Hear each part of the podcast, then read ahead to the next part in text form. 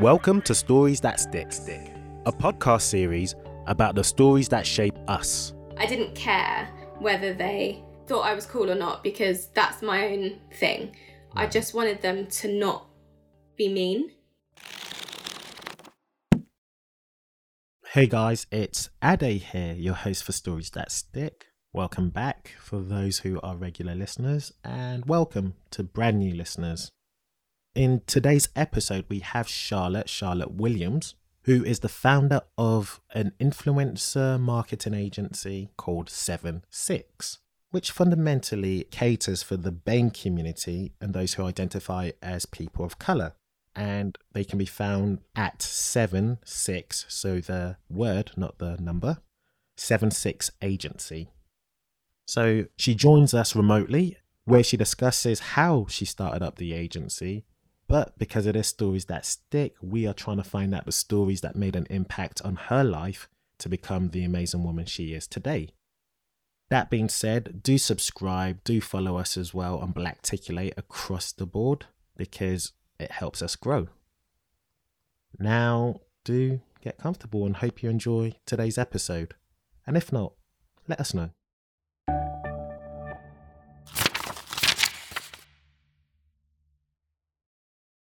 First and foremost, welcome, Charlotte. Welcome. Thank you for having me.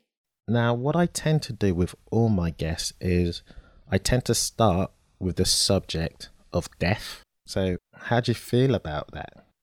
I don't think I think about it. Oh, okay, you don't. No, I do think of myself as young and invincible. And do you know, people are like, live life to the fullest because you never know what's going to happen. I definitely don't do that. And I think it's because I'm not thinking of the bigger picture. I'm thinking of, well, I'm going to live forever and I need to make sure that I uh, do all my work and get where I need to be. Interesting, because often the work that some of us do is to leave a legacy and have a lasting impact. And you certainly fall within that category. Am I wrong in saying this? Um, do you know what? I don't think it's my personal legacy that I want to leave because it might not seem like it, but I don't actually like being in the limelight. But I think it's just I want to create change, whether that's through me or or not. So actually, let's go through that journey and figure out how you are the founder of Seven Six Agency and the lasting change and impact you want to create within the advertising industry. Shall we? Yeah, let's do it.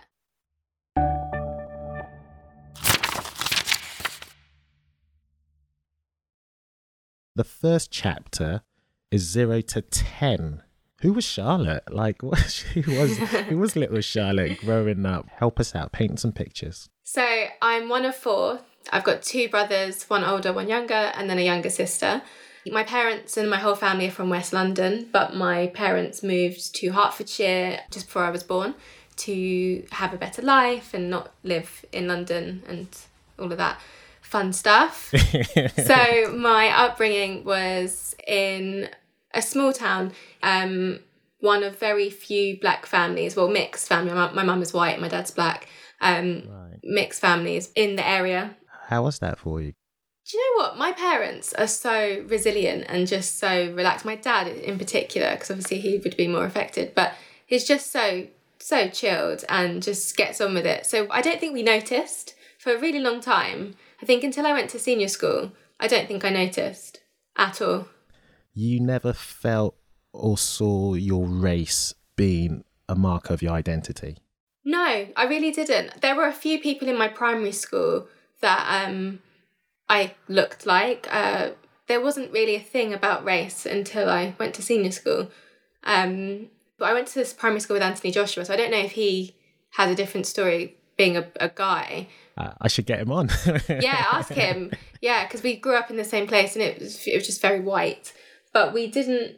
No, nothing was ever in my eyes. I think maybe I've always been a bit blind to things like that. I just kind of get on with things because how my parents have kind of raised raised us all. So that was all fine. And then, yeah, when I went to senior school, it kind of changed.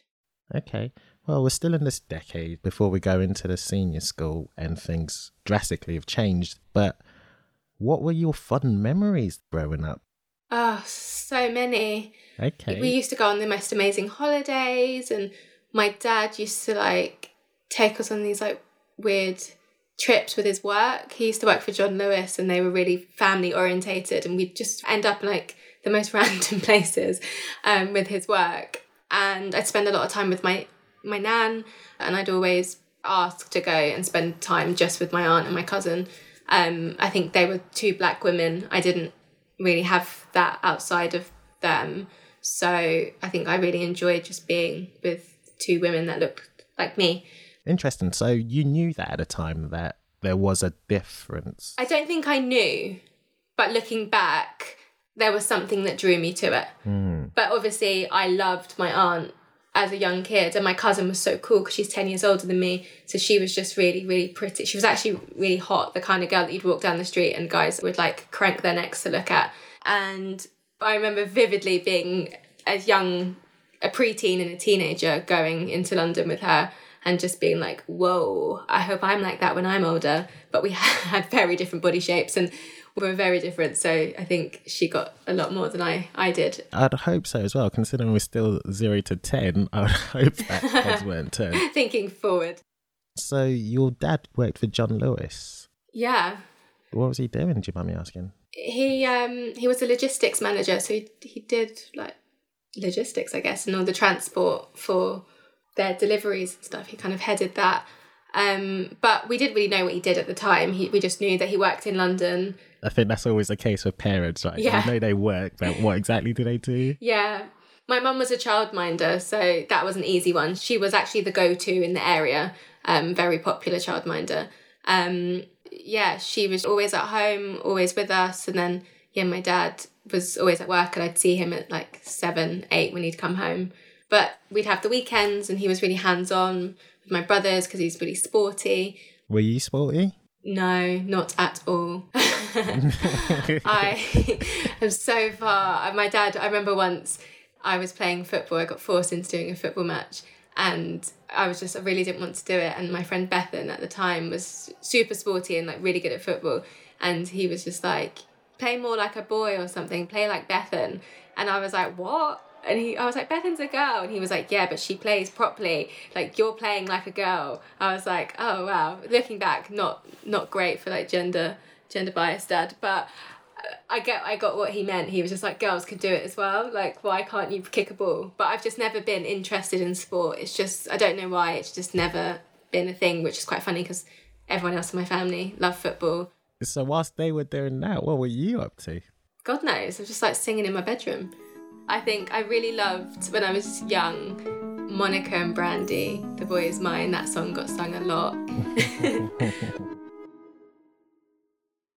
So I'm now starting to really paint a picture, and correct me if I am wrong. It sounds like childhood was great in Hertfordshire. In hindsight, you knew you were different, but you couldn't specifically explain, or it never even really occurred to you as that to be an issue.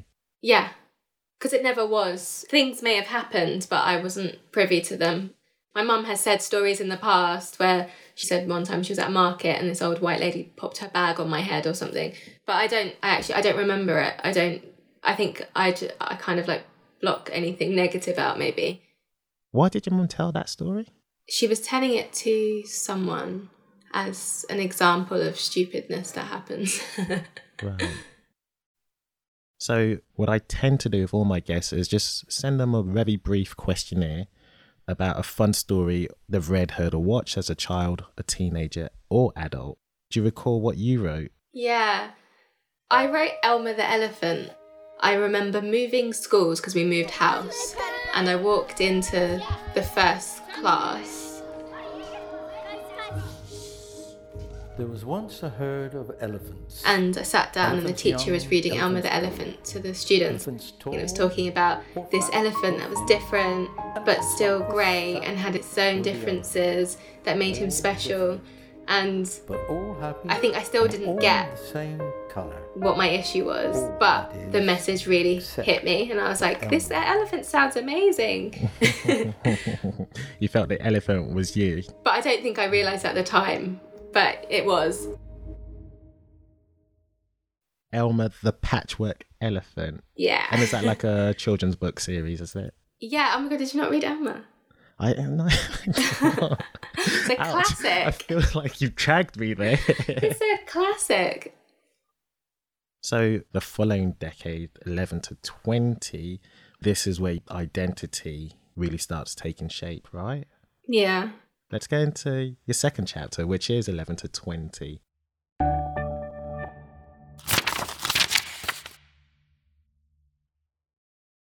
So, Charlotte, the floor is yours. Tell us about Charlotte going through this decade. What was life like? What was going on?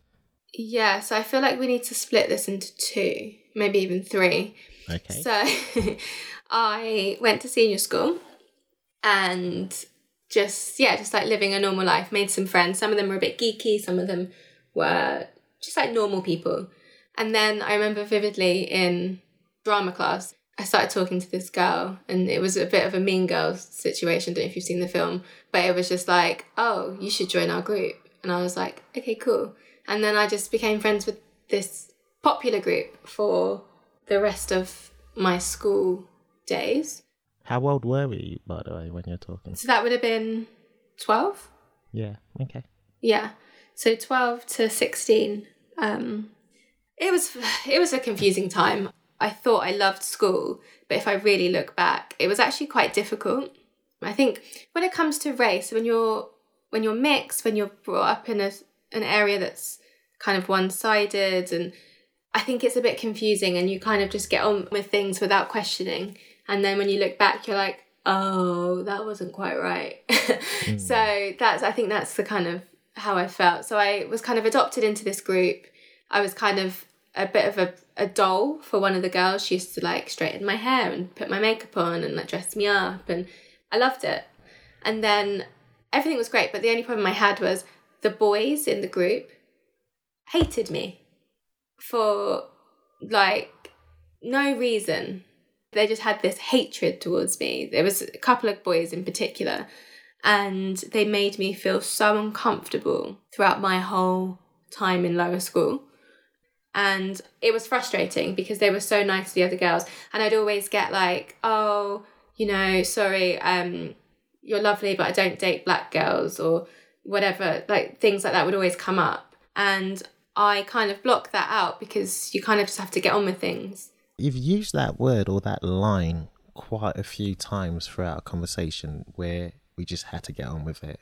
I think that's my dad. That's the older generation, the older black generation. That's how they deal with things. You just get on with it. Do you, do you think there's merit in that? Considering what it is you do now, I don't think you do. No, I think maybe at the time it was needed because, you know, what else could you do? Things, you know, in 2000, when was this? 2001. Like, it was very different now to what things are now in 2020. Right. So when those sort of conversations, particularly around attractiveness, did you ever take that back home? What was how did you navigate that space? No, I, I did. I don't think I did. But there's always been this thing where they would say that, and I'd just be like, "You're stupid because I'm really pretty." Okay, okay, good on you. But it obviously has instilled a sense of. Um, I definitely have issues with how I, I view myself, and that's as an adult that's become really apparent. But I knew outside of that school that I was attractive because other people thought I was pretty, right. just not these guys. And that had a huge impact, potentially still resonates into your adulthood. it shouldn't really. No, I mean this is it's ongoing. This is life, and unfortunately, as well, the way society teaches women about their value or their status tends to correlate to their aesthetics, which is a shame. That being said, was there a teacher? Were you thinking about career and what potentially you wanted to do?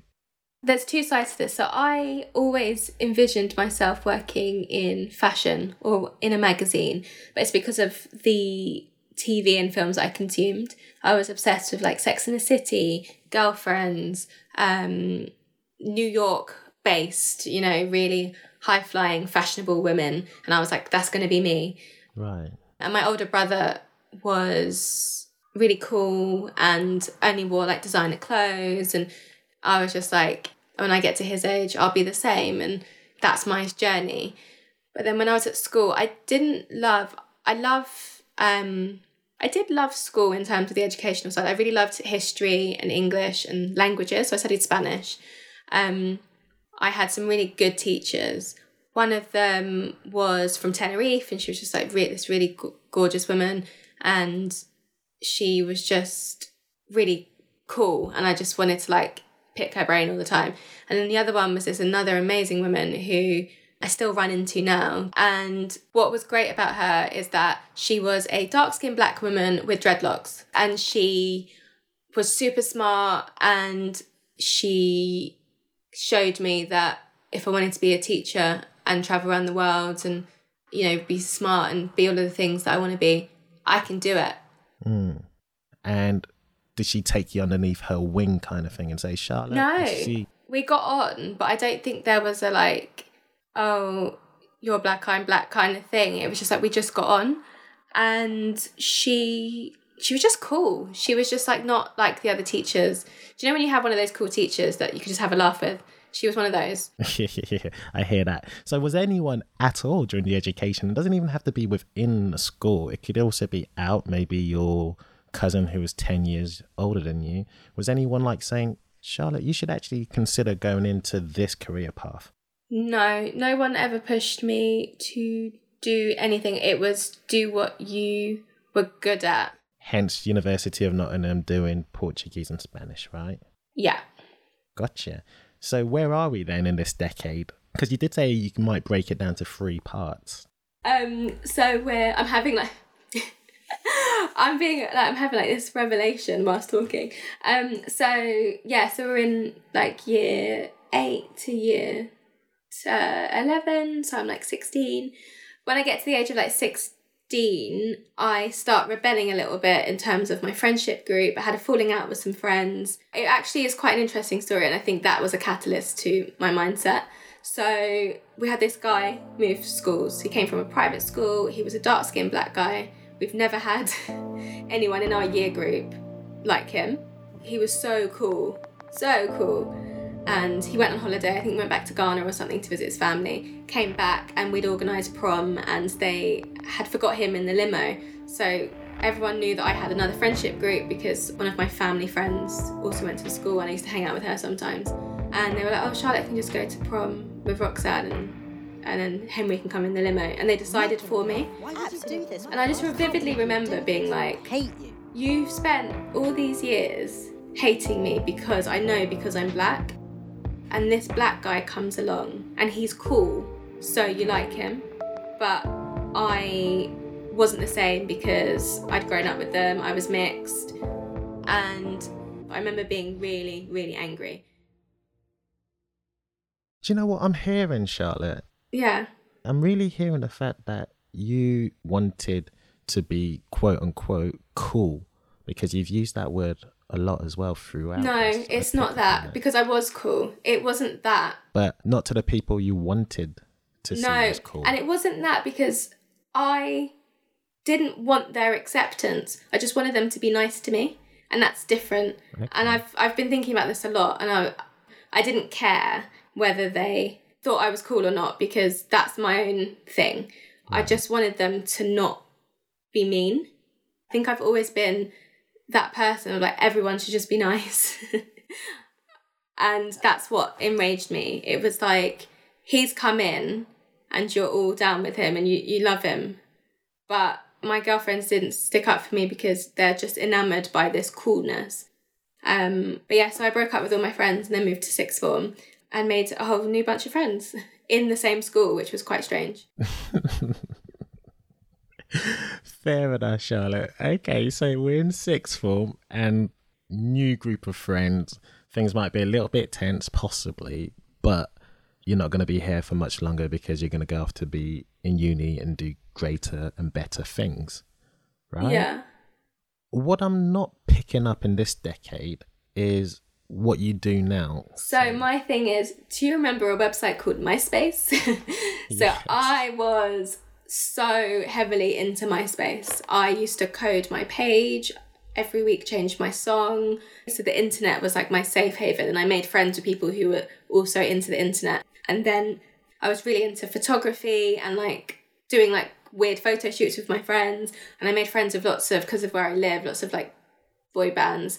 And they were into like black eyeliner. I liked black eyeliner. Like it was just like, it all made sense at the time. No, I hear that. I hear that.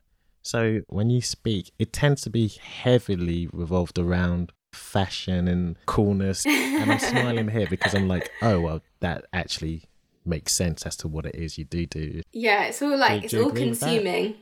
Yeah, no, I, I definitely do agree, and I think this is that's where it started. So my MySpace days and hanging out with these like boy bands, having fun and just going to gigs. Friday at two o'clock, we'd finish school. I'd get the train to Camden. I'd be there until like ten p.m. Come home. That was actually one of my favorite times in my life, being like 17, 18. Amazing. Okay, let's go into your third chapter, which is 20 plus and where we find you sitting today.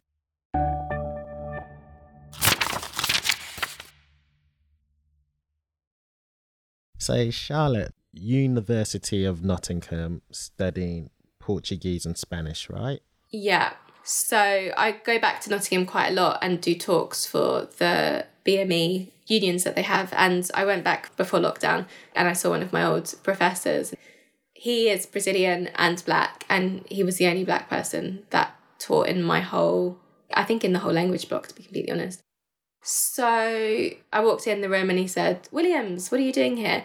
And I was like, how the hell do you remember me? I literally graduated like nine years ago, eight years ago, whatever that was. How do you remember my name? Split second looking at me. He's like, because you were one of three black kids in the whole year. And to be honest, there's not been that more since.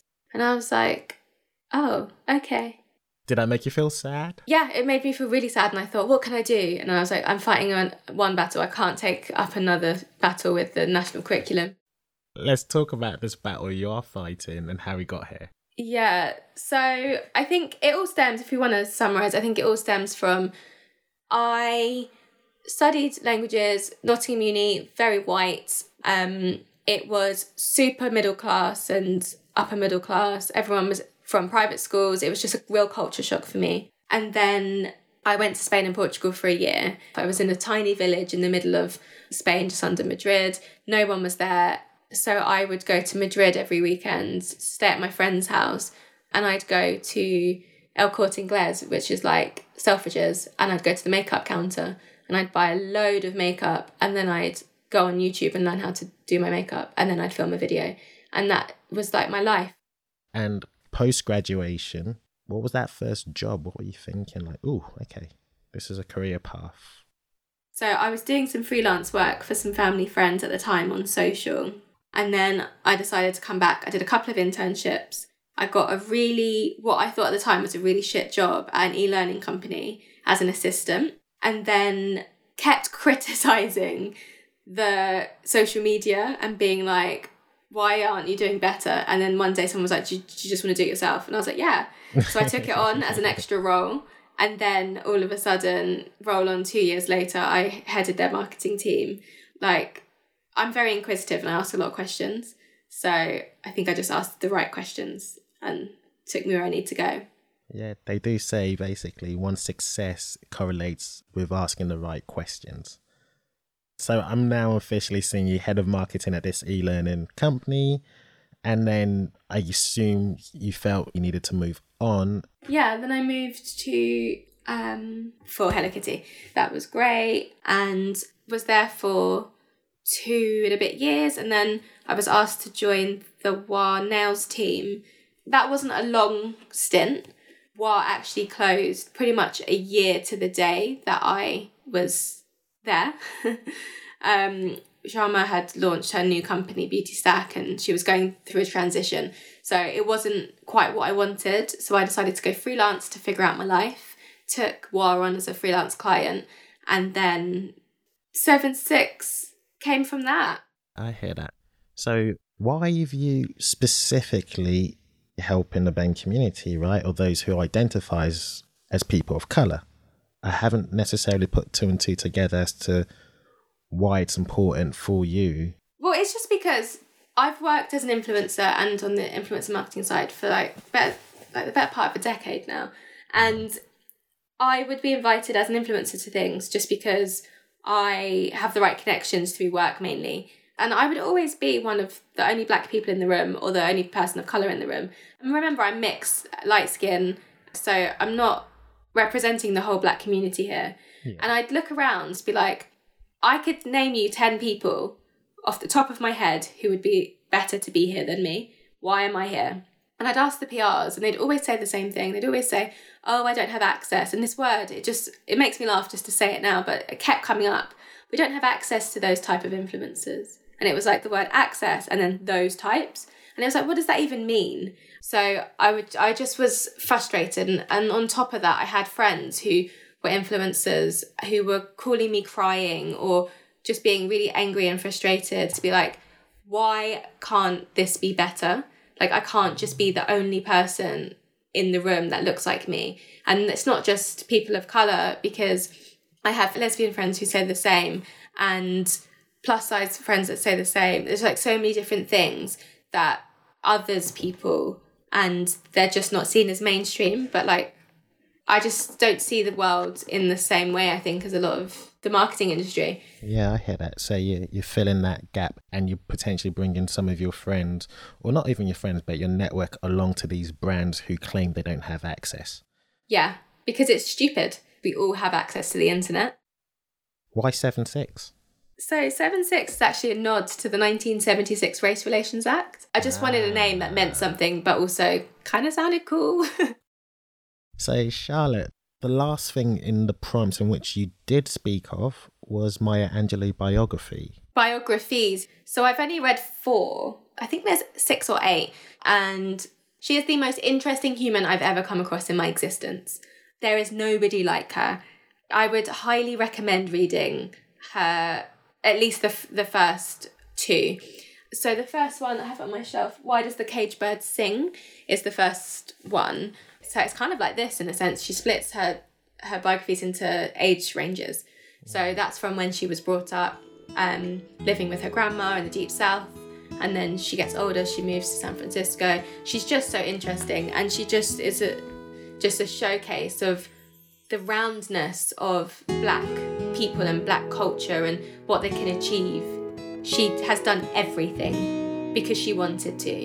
And if we're given the opportunity, we can all do the same.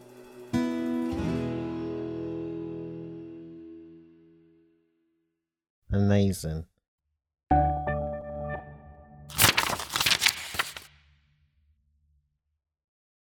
Before we do love you and leave you and ask how we can get involved and help you out, what is the one book you would give to others? Ooh, what is the one book you would give to others? Um, I don't know the one book. It's definitely dependent on the person and what they need. I've recently gifted one of my friends, Elaine Welteroth's autobiography, and that was to do with kind of like career progression and finding your purpose and figuring out how to like take ownership of like the next step. So that one I gave because it was talking about how she did it. And how can we find you on the World Wide Web? And when we do, what would you like us to do? So you can find me personally on Instagram as Charlotte76, the letters, not the numbers, and on Twitter it's the Stylum, which is my old blog name. And then you can find the company as 76 Agency on all platforms. Um, we're currently crowdfunding, so if you would like to donate to that, that would be incredible. We're looking to raise money to just elevate the business. I'm a big believer in equity. So I don't have the ability to nepotize my way through the industry, and I don't have as many connections as the 96% of the white middle, middle, middle class men who are running the ad agency side. So, um, this money that we're raising will help us get to where we need to go to really make the business grow. Gotcha. So, Charlotte, it's been an absolute pleasure. And, guys, please do subscribe. Please do just let us know how you find the show because all feedback is great feedback and we're trying to get better, better, better. See you in another episode. Bye. Thank you. Bye. Hey guys, if you enjoyed today's episode, please do share it. And if you'd like to be featured on the podcast, please do get in touch.